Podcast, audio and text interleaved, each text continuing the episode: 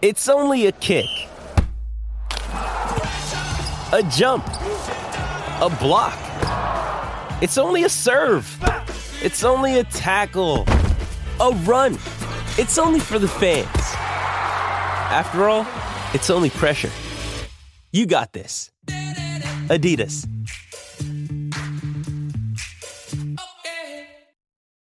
You haven't already rated and reviewed the Single Tracks podcast in your podcast app, now's the time to do it. We're randomly selecting listener reviews to read on the show, and if we choose yours, you'll get a free Single Tracks hat in the mail. Hit pause right now, write a quick review, and then listen to future episodes to find out if you won yourself a hat. Happy trails. Hey, everybody, welcome to the Single Tracks podcast. My name is Jeff, and today we're going to be sharing part two of our interview with mountain bike skills instructor Gene Hamilton. If you missed part one, be sure to go back and listen to that, and then catch back up with us right here on this episode. I noticed there's an article on your website titled Is Mountain Biking Wrecking Your Health? And, you know, obviously most of us just assume we're doing something good for our bodies by going out for a ride. But it sounds like if we don't have possibly good form, we could be causing damage to ourselves. Is is that true? Well, a little bit true. The, the the biggest form thing I'll give you right now. There's only one form thing that's really going to probably help you not get damage your body as much, mm-hmm. and that's hinging at the hips versus versus kind of bending at your belly button. Uh, okay. You know, literally, literally focusing on hinging with a flat back. Because mm-hmm. you know, in mountain biking, both when we're standing and descending or when we're seated and climbing, we tend to kind of lower our chest towards the handlebars a bit, especially the mm-hmm. steeper the climb if we're seated and climbing. Well, when we lower that chest, do it from the hips with a hinge, not from rounding your back, right? Okay. And a bunch of it's really interesting, and there might be some aerodynamic thing to this, or it might be the fact they typically don't have the strongest cores. Mm-hmm because I see this in the Tour de France a lot, like these really rounded backs, and I'm like, that can't yeah. be good for you. You know, I'm just like, that looks terrible to me. Yeah. But you know, maybe it's more aerodynamic, or, or I don't know. I don't know the whole spiel behind that. But that's the what I'm getting at when I talk about wrecking your health. And I, I say this because all of the things I'm about to tell you have happened to me. Because like I think many people, when I first got into mountain biking, I was like, "This is awesome! I don't need to go to the gym anymore." you know, I get this, I get this great exercise, and I'm outside, and you know, I, I mentally I feel so much better. And I tell you what, mountain biking is incredible for our mental health. Mm-hmm. It it does wonders for our heart health and our lungs, and some of our leg muscles. some of them. It does, and, but and that's the problem is oh, again with almost any sport there's a lot of imbalances in mountain biking where you're mm-hmm. working one one muscle but not the opposing muscle mm-hmm. right so and, and there's certain things in mountain biking like that that everyone will tell you mountain biking w- requires a very strong and stable core and low back and lower back which is part of your core mm-hmm but it doesn't develop that at all. Right. You know, you can ride for hours and hours a day and it's not going to develop that core strength, right? But you need that core strength to ride well. Mm-hmm. It also there's a lot of imbalances in the in the fact that it really really works our quadriceps and our gluteus maximus, mm-hmm. but it doesn't really work our hamstrings that much. Hmm. So um, and it also there's a ton of st- stability muscles in our legs, and it works them in funny ways, or or, or it, it, doesn't even use them. Hmm. And if you can strengthen all those muscles, you're not going to get the and maintain your mobility. You're not going to get as many of these overuse injuries and these hmm. imbalance injuries. Okay. You know, one of my favorite things. Uh, I, I love this guy. Uh, Hans Rey calls it your chocolate foot in one of his videos, right? And your chocolate foot is the foot you like to put forward. Mm-hmm. And all but two mountain bikers I've ever met and discussed this with, including Greg Minnaar, they all favor one foot forward over the other. I don't know. Like I said, I've met two people that say they can honestly ride either foot forward and it doesn't matter. Huh. And I'm jealous as heck of those two people. because I cannot do that. So when it gets on easy trails, I do it a lot. More and more when the trail's easy, the first thing I try to do is put my non-chocolate foot forward, which is my Your right broccoli foot. I always ride left foot forward, right? Yeah. So uh, I put the non-chocolate foot forward, but it still feels awkward. And the second there's going to be some roots or rocks to go over, or a jump to hit, or a corner I got to hit fast, hmm I put that left foot forward again. That's just where I'm more comfortable. Hmm. But the problem is that creates this twisted torso. My hips, anyone who studies this will can probably um, articulate this a little bit better than me. But we have myofascia, which is kind of like our spider web surrounding all of our muscles. hmm And I had it explained to me once by uh, a body worker, and it was a great way she explained it. It's like a spider web. So if you're looking at a window in your house, and there's a spider web that takes up the entire window in your house, hmm but you pull on it only one inch from the the the, the lower left corner, hmm does it only affect that part of the spider web, or does it kind of affect the entire spider web? Right. right? So I first realized this. I was getting um, a massage from my massage therapist, or a new massage therapist to me, who happens to be a mountain biker, and um, she said, "Oh, so your right leg is your trailing leg," and I'm like, "How did you know that?" And she's like, "The way it's twisted." Hmm. You know? And then I went to a chiropractor years after that, and he had me stand in front of a sheet against the wall. He goes, square up against that sheet. I want your right shoulder to be, you know, say three feet away, and your left shoulder three feet away, Mhm. and your left hip bone three feet away, and your right hip bone three feet away. So I lined up perfectly square to that sheet. Mhm. And then he dropped the sheet, and behind that sheet was a mirror. Mhm. And I would say one of my shoulders was 30 inches from that mirror, and the other one Mhm. was 20 inches from that mirror. Oh wow. Like I was drastically twisted. Hmm. But we have we have this thing called proprioception. It's kind of our awareness of where our body is in space. hmm Our proprioception adjusts to anything. It's amazing. So my proprioception had adjusted to being crooked like that, Hmm. so it didn't feel like I was crooked Yeah. right? So all these things are what can really wreck your health with mountain biking. Hmm. And yes, what we love to do in life, what skeptics love to do, and I'm a skeptic, what skeptics love to do in life is they'll point out the anomalies. Well, yeah, this guy doesn't do that and he's fine. Right. Yeah, he's he's a freak. But the majority of people that do this aren't fine Right. right?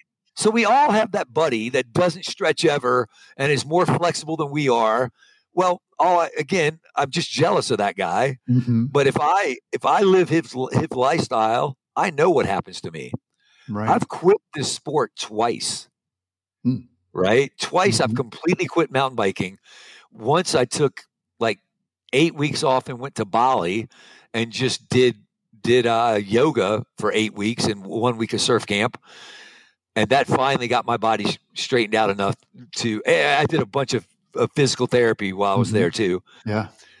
And then most recently, I was 50 years old, and the World Masters Championships were in uh, Val, Val di Sole, Italy. hmm And I signed up, I paid my entry fee, and I was up in uh, Whistler training my butt off, doing some uh, BC and, and Canada Cup uh, downhill races, plus training at Whistler. hmm And I just couldn't ride anymore. After every ride, after every lap at Whistler, my body would just hurt worse after Mm. every and during the during it. And I went to the chiropractor in Whistler that I'd been to before, and on his desk was this book called Foundation Training. hmm And I, I remember it had a forward by Lance Armstrong.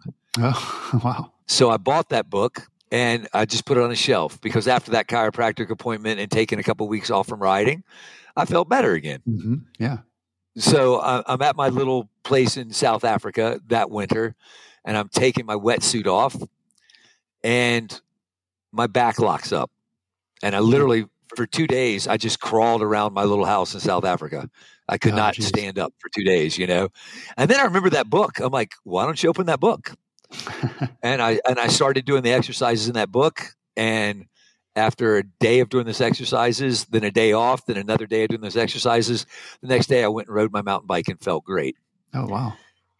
Right. And and but since then it's been a constant battle because like most humans, I'll do that foundation training until I feel really good and strong, and then I'll keep doing it so I stay good and strong. But then because I'm feeling so good and strong, I start slacking and I start slacking. Hmm And then all of a sudden the back goes out again or something, you know? Right. So, but my back has never gone out while I'm actively doing my foundation training, Hmm. you know?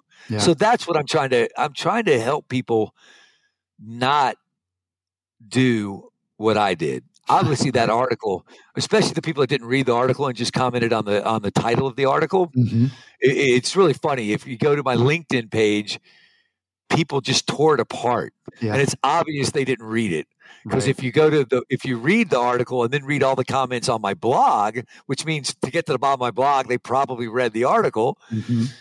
they're all super positive you know they're like oh man thank you you know this really makes sense blah blah blah but um so you know i obviously that's not going to help my business much by writing that article i Mhm. wrote that article to help people not go through all the pain i've gone through Yeah. and to teach them to take care of their bodies I mean, just think of the position we are in mountain biking. We're hinged over while we're trying to look ahead.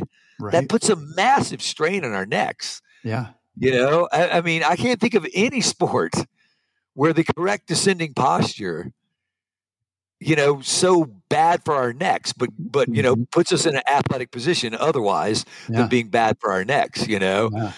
and uh, you know, it's kind of the opposite of sitting in front of a computer all day, which is also bad. And that's another reason, you know, as I wrote my article, I don't know about everybody else's life, but my life is sit in front of my computer all day, answering emails and writing my blog articles and Mhm. working on my business, and then going out and riding. Right. You know, so it's like, you know, and especially since COVID, I used to always try to do at least two yoga classes a week and a bunch of yoga on my own. hmm But since COVID, you know, the yoga classes are online and that's just not the same to me. You know, it just it doesn't motivate me in the same way. hmm And I haven't done a yoga class in over a year now. Oh yeah. And I mean, luckily I do my own stuff. But so my whole thing on that was I just want people to realize that mountain biking is really good for our mental health, good for our heart, good for our lungs, good for parts of our legs. Mhm. But if we can add some cross training into that and some mobility training into that, we're going to be able to mountain bike much longer in our life and enjoy it much more. hmm Yeah, for sure. Well, you mentioned a number of different names uh, in our conversation so far, different folks you've worked with over the years. Tell us about one or two of the pros that you've worked with uh, who really stands out in terms of like the work that they put in and then kind of the, the gains that they were able to make uh, based on this idea of like really focusing in on technique and form. Okay. I'm going to start with a person that I coach that I just think is a wonderful human, and that's Sue Haywood. I was fortunate to coach her in, uh, I think I did a camp outside of Philadelphia about 10 years ago or 11 years ago. And she ended up working for me as a better ride coach for a little while. Hmm. And for those that don't know her, um, she did everything correct to get a spot in the maybe 2000 Olympics or maybe 1996 Olympics. I forget, or Mhm. maybe two. I don't know which Olympics. Might have been Time flies. 2004 or eight Olympics. But um, she did it all right. She did everything US USA Cycling told her to do, and then they gave her spot to somebody else. Oh, no. Right. Uh, So she sued USA Cycling, and I believe she won. You know, she can't discuss this one of those settlements where you can't discuss your settlement. hmm But um, but anyway, she is probably the most genuine, awesome human, and uh, and it it took probably a lot for someone of that caliber to trust someone like me who's not near at her caliber and take coaching from me. And now she does. I don't know if she still does a lot, but she definitely puts on a lot of courses on her own um, on the East Coast where she's from in Virginia. Okay. And uh, so I just wanted to give her a shout out because she's amazing. And then um, the two people, uh, you, you said two. So uh, it's so hard to break it down to two.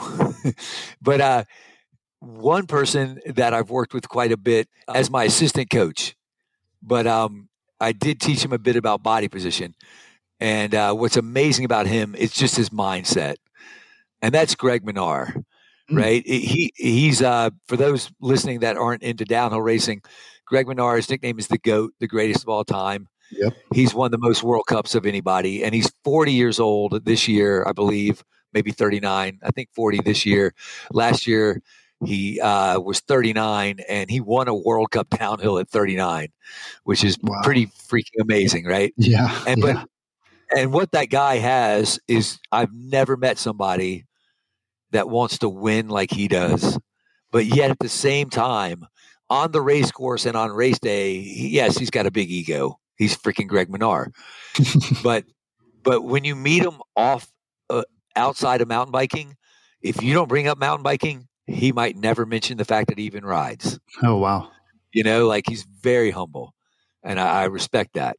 Now, as far as people I've worked with, a couple of people that really stand out are uh, Mitch Ropelato. Mitch Ropelato, again, for those that don't know, um, he's one of the best all-around mountain bikers in the world. He's gotten second in a in his second ever World Cup. He got second place in a four cross race. Hmm. He's gotten 11th place in a, a, World Cup downhill. He's gotten second place in an EWS. He's been the king of Crankworx multiple times. Mm-hmm. He, he, wins slalom races. He wins pump track competitions. Every discipline but cross country, he's won in. Let's put it mm-hmm. that way. Yeah. And what I love about Mitch is his his love of riding. So he loves it way more than I do. I mean, I go out seriously. I go out and I ride and then I come home and I stretch. Mitch will go out and ride, and then before or after his ride, he might spend half an hour at the BMX track or at the skateboard park, just mm. cranking airs out of the, out of the jumps or at the wow. dirt jumps, yeah. you know, or just goofing off on the curb in front of his house trying to do some weird manual landing or something like that.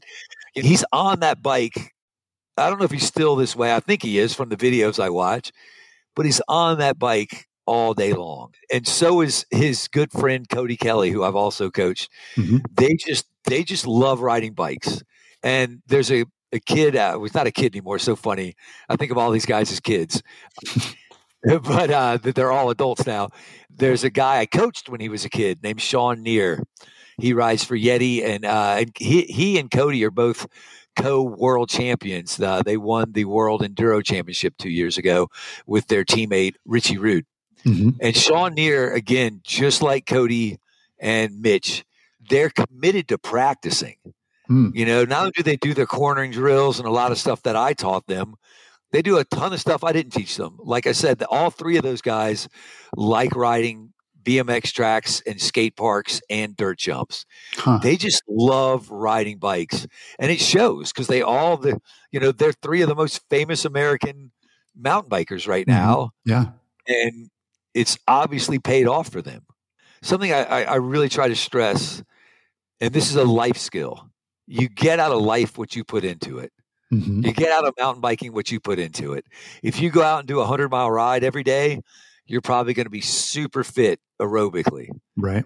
You know, but your skills are probably going to be lacking if that's all you do. Mm-hmm. Yeah. You know what I mean? If you go to the skate park every day and just practice skills all day, you might not have the endurance to ride a 30 mile ride, you know? Mm-hmm. So, you know, you got to break it up. But uh, they really stand out. And I got to give a shout out to two other students. Uh, one who probably doesn't, might not even remember this. Years ago, I did a course for the Y Riders out of Boulder, Colorado. Mm-hmm. And there was this tiny little girl named Chloe and uh, her married name now is Chloe Woodruff. Mm-hmm. Woodruff. Yep. And she's one of the best American cross country racers now. And I'm not taking any responsibility for her success or anything. it's just cool to see this young, wide eyed 12 uh, year old or 11 year old when I coached her turn into this awesome pro. Yeah. Wow. And then lastly, I had a student in Dallas, Texas. This guy's from a rancher from Waco, Texas. I coached him when he was 78 years old. Whoa. And his name's Fred Schmid. And what Fred did when he was 80 was he did the Leadville 100 and he finished another 12 hours and got his belt buckle. Wow. And then at 81, he had a bit of a stomach bug and he finished in like 12 hours and 50 minutes or 13 hours or something. and he was pissed that he didn't get that belt buckle. And I like that. Wow. You know, the fact that he was angry at 81, he expected to do the Leadville 100 in under in under 12 hours because I'm 54 and I doubt I could do the Leadville 100 in under 12 hours. yeah, jeez. You know, so if that doesn't inspire people, man, he's one of the most inspirational people. And he started riding a bike in his 70s. Wow. He was a rancher. Yeah, that's that's super inspirational. Well, what what would you say, you know, based on the folks you've worked with and observed over the years, what is a skill that separates the pros from those who might just consider themselves advanced or even expert writers? I mean, it almost sounds like you're suggesting that it's mindset as much as anything else, but but is that right, or, yeah. or is it is yeah. it a certain skill? No, it, it's 100% mindset. It's 100% mindset. And then, and there's one other skill. And, and I swear, I don't think anyone ever taught this to Greg Minnaar, but um, Greg just never looks down. And if you look, if you watch, uh, it's really great for those listening, even if you're not quote downhill racer or don't don't even you know don't even think of downhilling as mountain biking. It is mountain biking. It's just a different maybe mm-hmm. form of the way you do it. If you go to um, YouTube or Red Bull uh, .tv, they've got you can find all these World Cup downhill races. And one thing you'll find is Greg Minnaar, Aaron Gwin, all those guys, they flat out they never glance down in a race run. And when hmm. they do, they uh, which I've caught a few of them doing. I caught Aaron Gwin doing it once. Aaron immediately crashed right after he looked down, oh, and another wow. time, another time right after he looks down, he makes a big mistake and almost throws away a victory.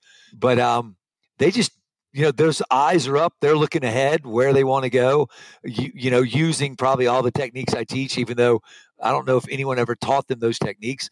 You know some people seem to be just born knowing certain things you know? Mm-hmm. yeah. And uh but it's mindset you know? And speaking of aaron gwin those that don't know aaron gwin he's the second winningest mountain biker in the uh, professional downhill world cup mountain biker second winningest in the world mm-hmm. with a much shorter career than Greg Minnaar so far. And one thing that Aaron Gwin did that completely changed downhill racing, and everyone that was around in the original era of Aaron Gwin when he started to become great will tell you this. He's the first downhiller to truly train like a professional athlete. Hmm. I mean, you know, a lot of downhillers dislike him for this because according to Greg Minnaar and and uh, Sven Martin, who was a photographer and former pro downhiller, World Cup racing was a rolling party. You know, like they'd roll in on Wednesday, and, and from Wednesday through Sunday, they were out partying all every night till two in the morning. You know, mm-hmm. yeah. And and then Aaron Gwin comes along, and the party's ended because if you were out partying, you weren't beating Aaron Gwin. Yeah. Right. Wow. And uh, and so and, and that comes from mindset. You know, Aaron Gwin's mm-hmm. mindset is I want to freaking win. I'm yeah. going to do whatever it takes to win. You know, and he was the first one to really, well, you know, um, Gee Atherton somewhat the same way. Probably Gee's always been been a monster, but G still loved to drink and party with with them.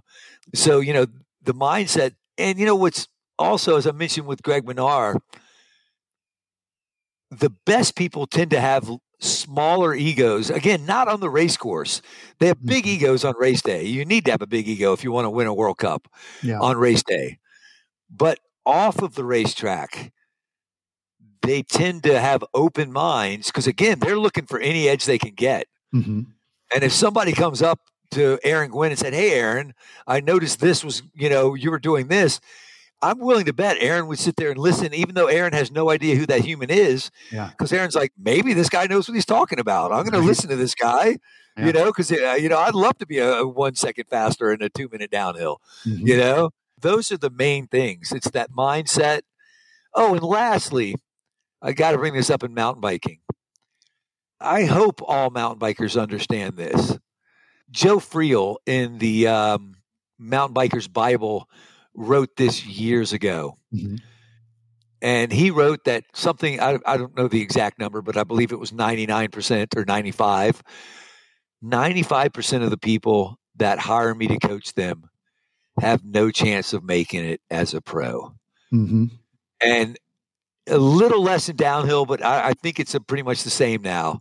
Like Aaron Gwin, I'll tell you a story about him in a second to back this up. He's a genetic he's a genetic freak. Just like everyone every World Cup cross country racer is a genetic freak.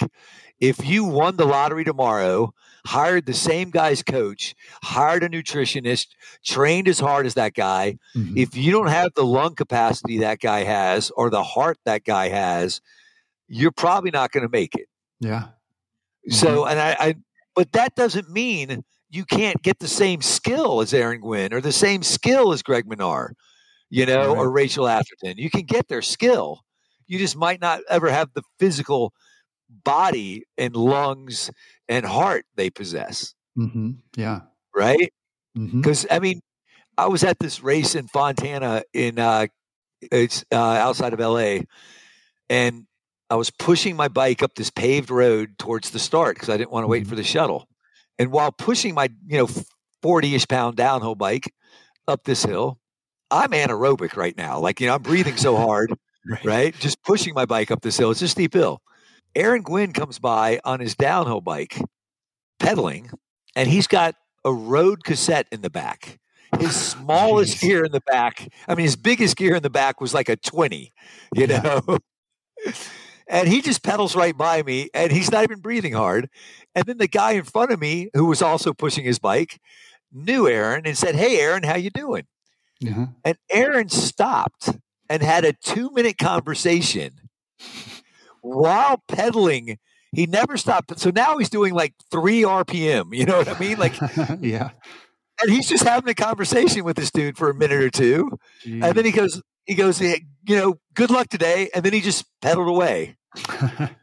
And I'm like, oh my lord, you know, I was like, he must have the biggest. I mean, I think if he trained in a different way, he might and and enjoyed that kind of suffering.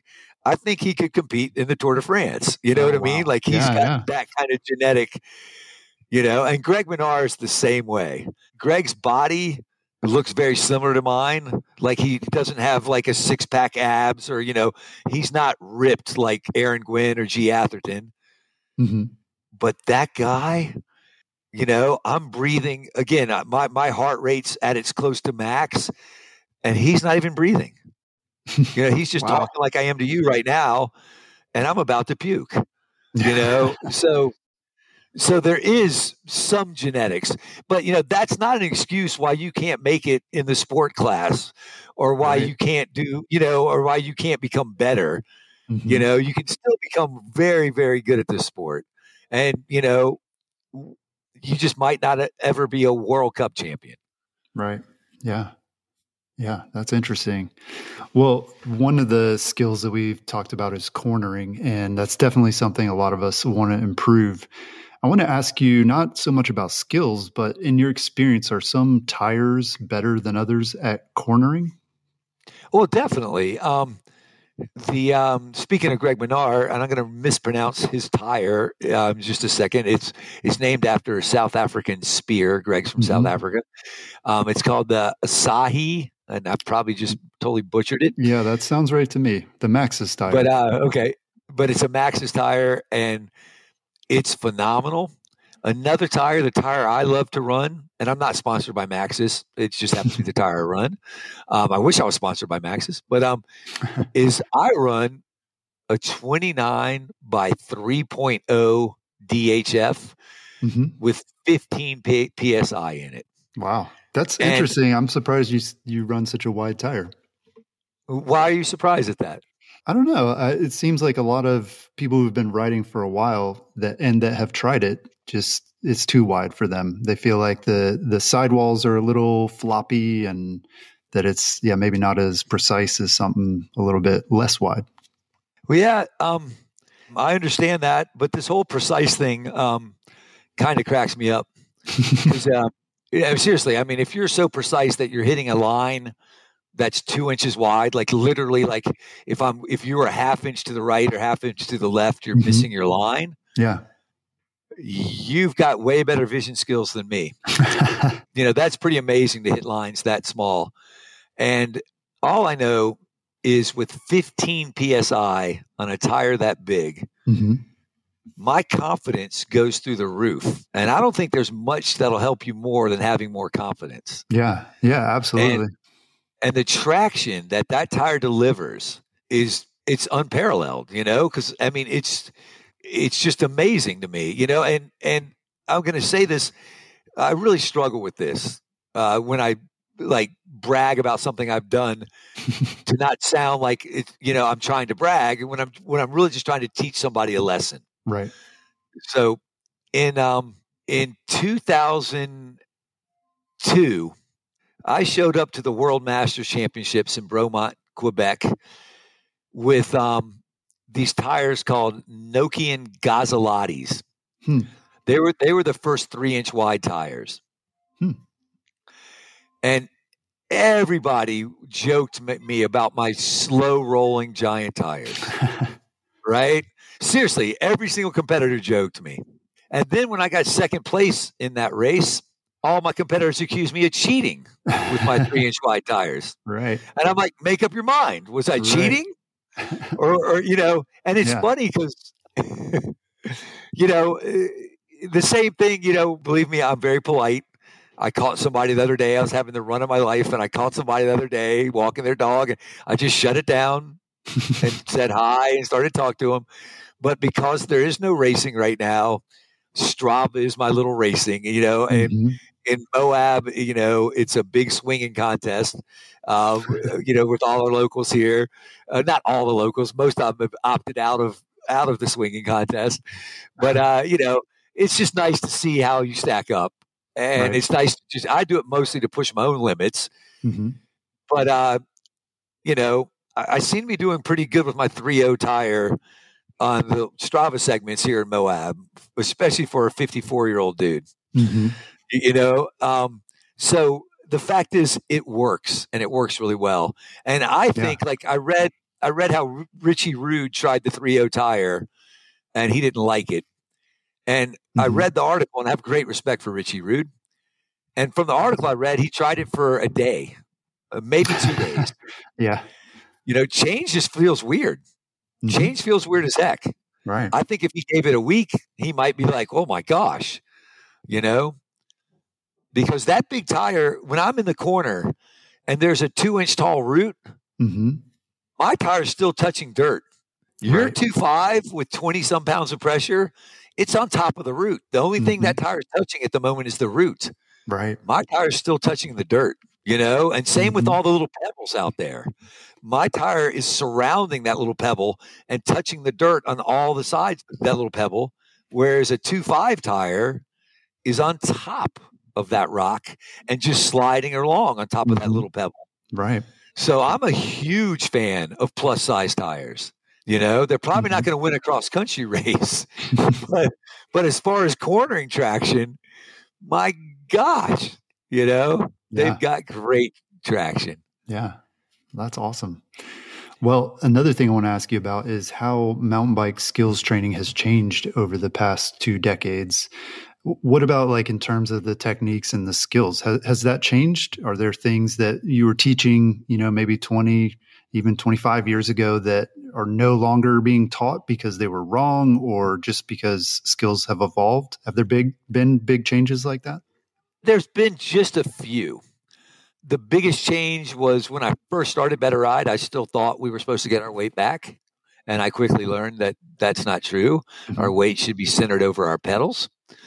And, um, and then there was, uh, that hinged body position I, I told you about that I learned from Nathan Rennie and then Yeah. Gwin kind of Aaron Gwin kind of perfected. Mhm. And that's not just for downhill racers. You know, that's for a cross country racer. That's for a recreational rider. That's just going to put you in a much more neutral position where you can react to the, the terrain a lot better. Mhm. And then for younger, more aggressive, not younger, I hate to use that word because I'm 54 and I'm using this stuff. And I know some people older than me that use this stuff. But for more aggressive riders, there's a lot more bump jumping, which is a skill where you purposely hit like a tree root or a small rock. Uh-huh. You purposely hit it actually rather hard. So it'll pop you into the air Mhm. and you float over the next eight or 10 rocks or tree roots or Ah, 20, right. Like, you know, Mhm. and that has become much, much more popular. And I used to be one of the smoothest, or try to be, excuse me, one of the smoothest riders. But I stuck to the ground and Right. stayed as smooth as I could, if that makes sense to you. You know, Yeah. I mean, it's generally faster, right? Like, I mean, especially if you're talking about downhill, like you don't you don't want to be airing out the big jumps. You want to just kind of hug them, right? You- well, yes and no.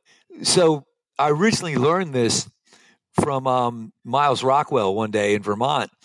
I followed him out of the start gate uh, in practice, and about Mhm. 40 seconds into the run, I'm still on his butt, you know, and I'm like, Mhm. cool, I'm hanging with one, you know, with one of the best riders in the world. Yeah.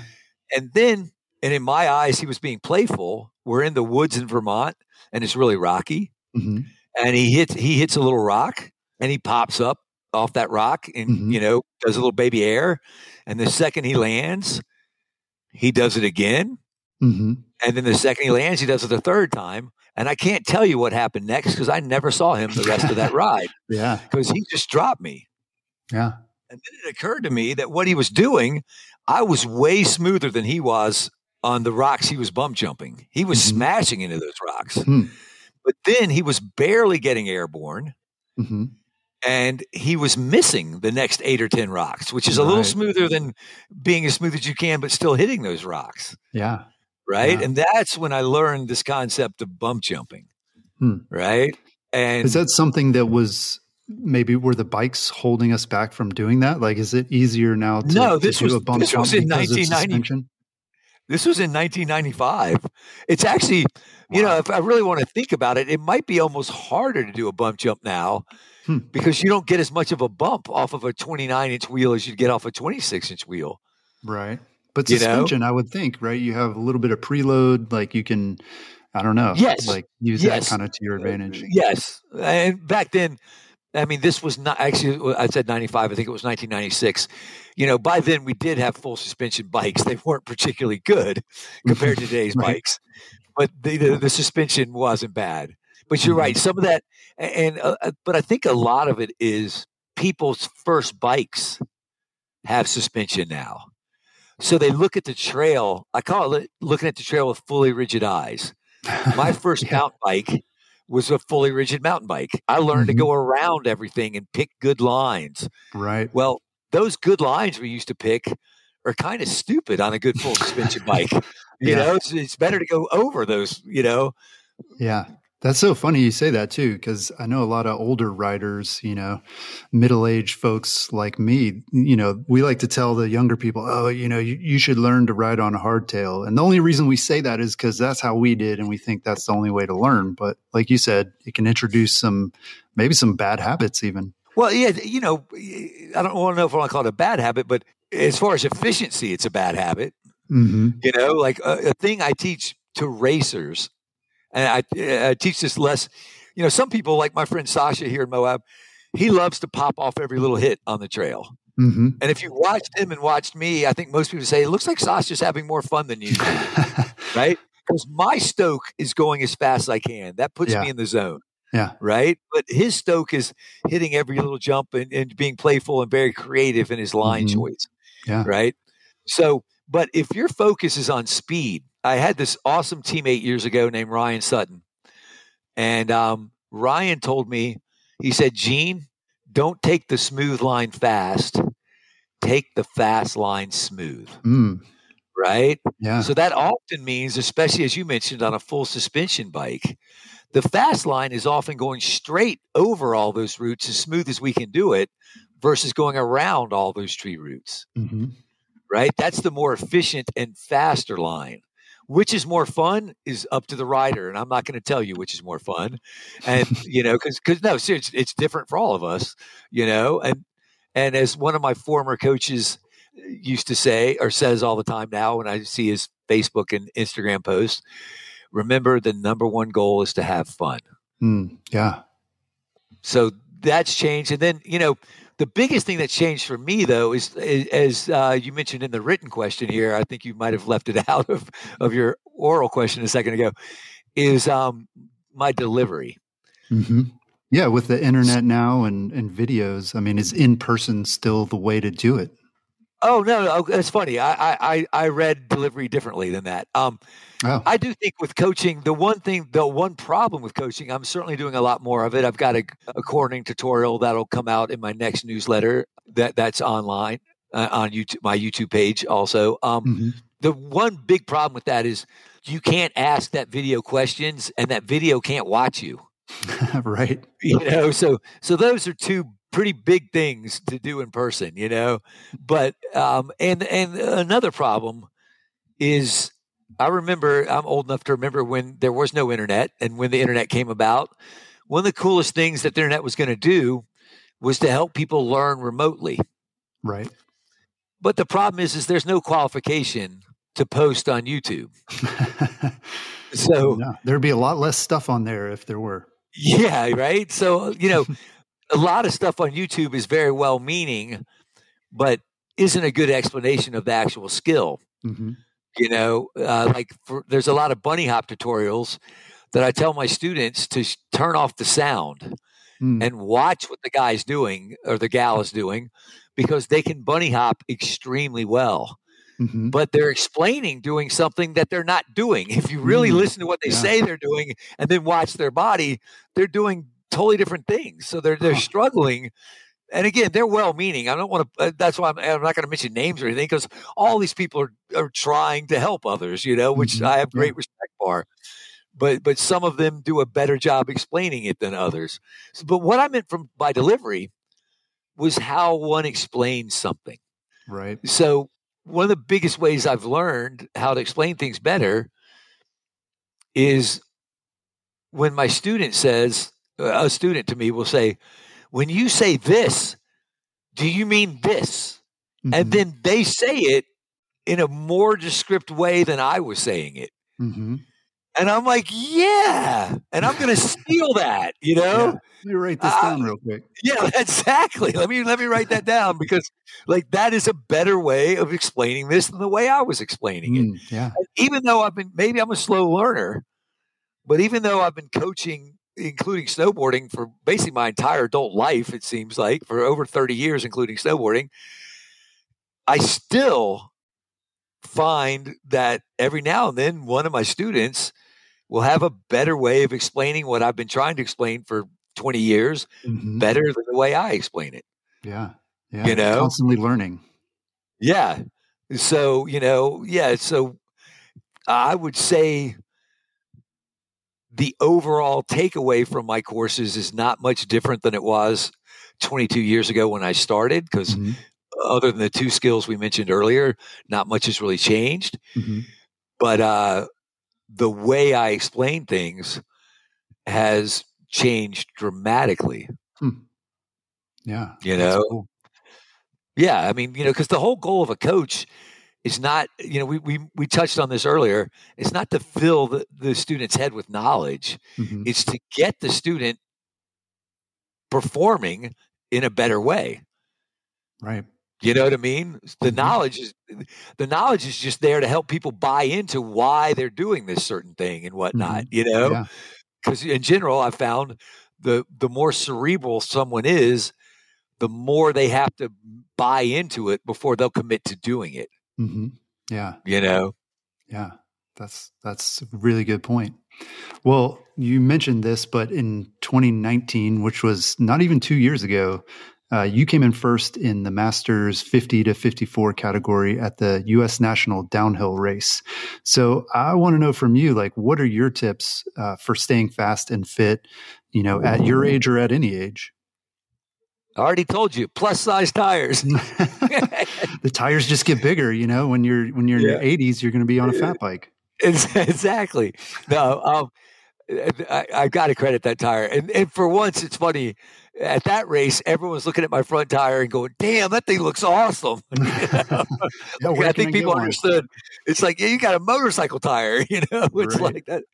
But um, you know, honestly, I think Ned Overend would be a better person to talk about this. Mm-hmm. Um, I'll, I'll, give a couple hints because I'm honestly not that fit. You know, my uh, uh, and that's why uh, another reason I kind of wrote that article about um, mountain biking wrecking your health mm-hmm. is I've had a lot of issues over the last few years that, or the last ten years, I'd say, that have really held me back. And so, one thing I've been preaching recently, I had it done for the second time um, a month ago. I went through all 10 of the Rolfing sessions with an amazing Rolfer. Hmm. And um, speaking of the myofascia and all the stuff I've talked about uh, earlier, my body moves with so much more grace and so much more ease right now, thanks to that Rolfing session huh. wow. or those 10 Rolfing sessions. Mm-hmm. And he pretty much got rid of my asthma because my I clench my st- stomach so tight when I talk or do almost anything that my diaphragm can't move when I breathe. and he opened up my my psoas muscles and he opened up my diaphragm and he's given me things to do to stay to keep relaxed. Mm-hmm. And part of Rolfing and this is going to gross a lot of people out, and it grossed me out, is he realigns your nasal passages basically, which means he sticks his pinky up your nose. Oh wow, it's like a COVID and, test. Yeah, and he cleared out my my right nostril. I kept almost sneezing, and you can imagine sneezing with someone's finger in your nose is probably pretty dangerous. Mm-hmm. So he he had to give up on my right nostril, um, and he only got about halfway up it.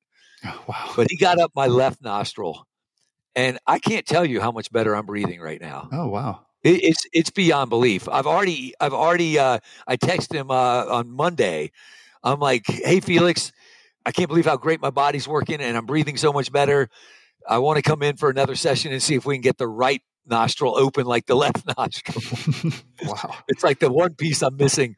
Yeah. But uh, because I couldn't believe it because I basically took three three weeks off from riding when he was going because I went through all ten sessions in three weeks, which is really fast, and most Rolfers wouldn't recommend doing that, but it was the only way I could fit it into my schedule. And um, after those three weeks, I went out and got uh, some of my personal best times on trails. Wow! And I and I could tell that I wasn't as fit, but I could also tell I was breathing better, and my legs were moving with like just turning those pedals over. They were like all the muscles that I should be using mm-hmm. to pedal my bike were being used. Like I wasn't overusing one muscle and maybe not using another muscle. I just couldn't like my whole pedal stroke just felt graceful and huh. and just ease. Like there was yeah. no resistance to my pedal stroke. Hmm. And I'm still a little blown away by that. Uh, and then the last thing for older people, though, in addition to staying uh, mobile, is uh, one of my favorite expressions is we don't stop playing because we get old. We get old because we stop playing. Mm, yeah. So you just got to keep at it, man. You know, and that does mean injury management. You know, like I, my latest article is about you need to ride on the offense, mm-hmm. and you do want to ride on the offense you never want to ride defensively, mm-hmm. but that doesn't mean you have to be hair on fire. I'm going to get the Strava KOM offense. It can be like, right. I'm going to be as smooth as I can, uh, you know, which often when you focus on that, you'll be as fast as you've ever gone, even though that wasn't your focus. Mm-hmm. But, you know, your focus can be still on the offense. I'm going to be as smooth as I can. I'm going to ride in as much control as I can. But, you know, you've got to get out there and ride because at our age, fitness, I don't know when it was, I, I want to say six years ago, I broke four ribs and chipped mm-hmm. a vertebrae. oh, wow. going a whole going about one mile an hour in a switchback. Mm-hmm. Probably the worst wreck I've ever had, and I was going one mile an hour. Wow. And it's because I wasn't warmed up yet, but uh, that's a different story. But anyway, that took six or eight weeks to even be able to like ride the bike down the street to mm-hmm. recover from. Yeah. And I was an invalid like a 30 foot climb, you know, like a mm-hmm. climb from a parking lot to the upper parking lot. Oh, man. Would destroy me after yeah. that. And I was in tears on the trail thinking, I'm never going to get back to where I was. Mm-hmm. And it took a year, a full year to get back to where I was wow. after that injury physically. You know, so we've got to keep playing. And I learned this, speaking of Ned Overend, I learned this from Ned in some interview with him, probably in VeloNews a few uh, ten years ago or so. Mm-hmm. It was when he was in his early fifties and he was winning Xterra races. You know, yeah. at the pro level, not in yeah. his age group, but the pro level. Yeah. Unbelievable. And he said that he needs a lot more recovery and that he doesn't need base miles anymore. Oh, so what he so what he did was he just went out three days a week for an hour and a half to two hours at race pace. Hmm. And then the rest of his time was recovery. Yeah. And wow. I do feel I need a lot more recovery now than I used to. Mm-hmm. Yeah. Interesting. You know, yeah. Yeah. So it sounds like it's a combination of things too that you mentioned earlier, you know, doing yoga and different strength training and, and all of those things that it's not just one thing or it's definitely not just going out and riding a bunch and, you know, riding, riding even more to become faster. It's really kind of breaking it down and focusing on all the, the parts that add up to a faster and a better ride. It, you nailed it. It's that balance. You've got to have that balance. Yeah. Well, so one other question I wanted to ask you is if do you think that today's bikes make it easier for riders to go faster or to have more fun, which a lot of us want to do? And and how much of the performance our performance comes down to the bike and how much of it comes down to us as riders?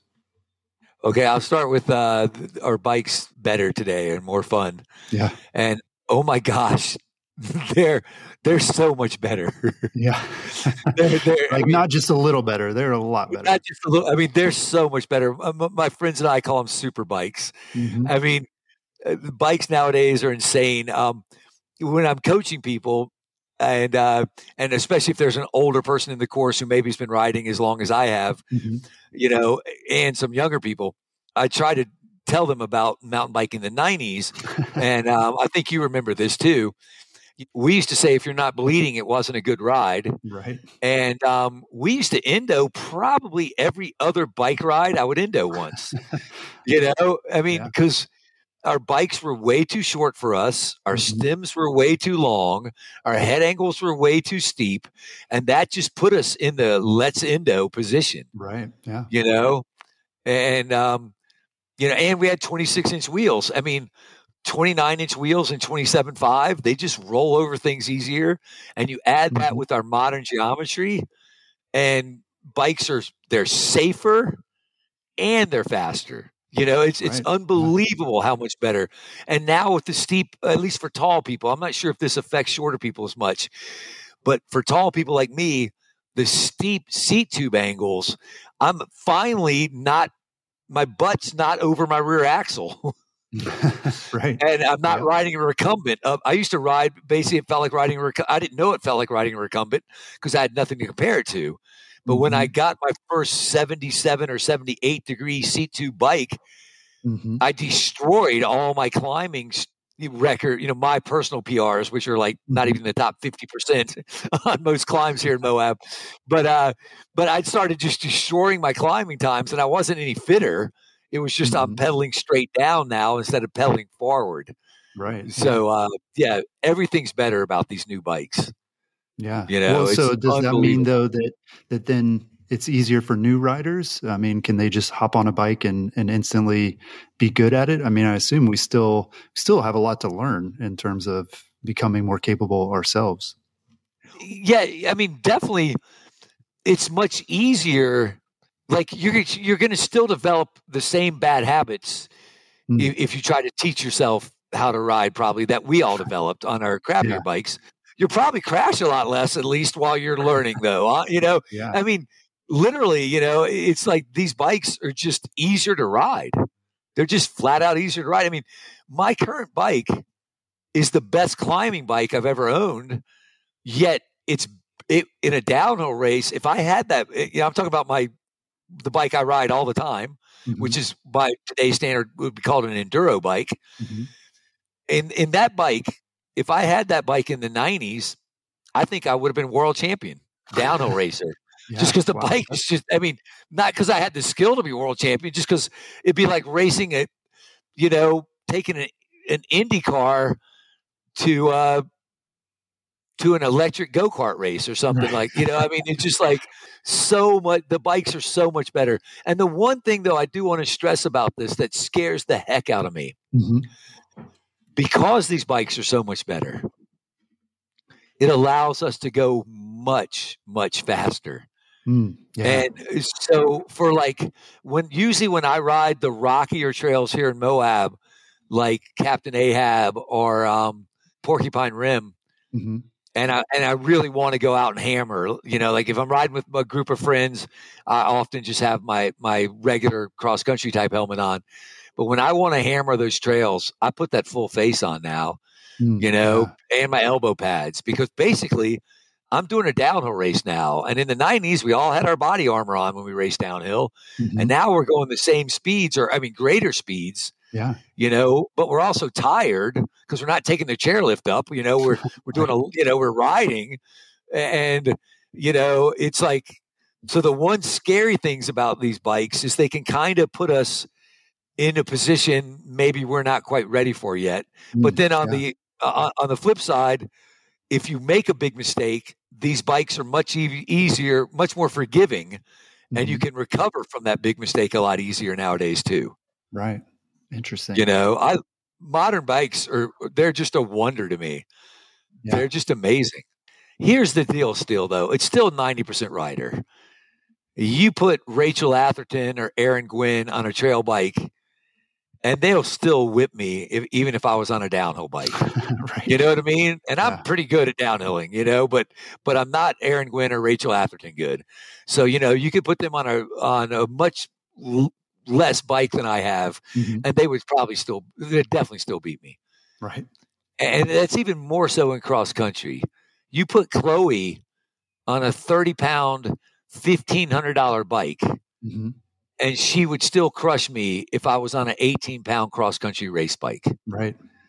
You know, Yeah. Uh, so so you know the bikes but the bikes do they, they make they make the self-learning curve a little safer hmm you're still going to probably learn bad habits but those bad habits aren't as, honestly aren't as dangerous as Mhm. the bad habits used to be and they're just kind of safer to ride Yeah. Yeah. you know Yep. Yeah, it is hard to separate sort of the bike from the rider. And like you said, we could think of examples of, you know, someone who's a really good rider being able to do, you know, really pretty well on a, a on an average bike, or you know, an average rider doing really well on a, a good bike. So it is it is hard to separate the two. definitely So, Gene, what's next for you? What are you hoping to accomplish in 2021? Well, the biggest thing is uh, becoming a father and uh, a husband to um, my family that's currently trapped in South Africa. And I Oh, haven't seen them. Haven't seen them in uh, 13 months. Oh, jeez. So, uh, Yeah, that's that's super tough. yeah, um, it's been it's been tough.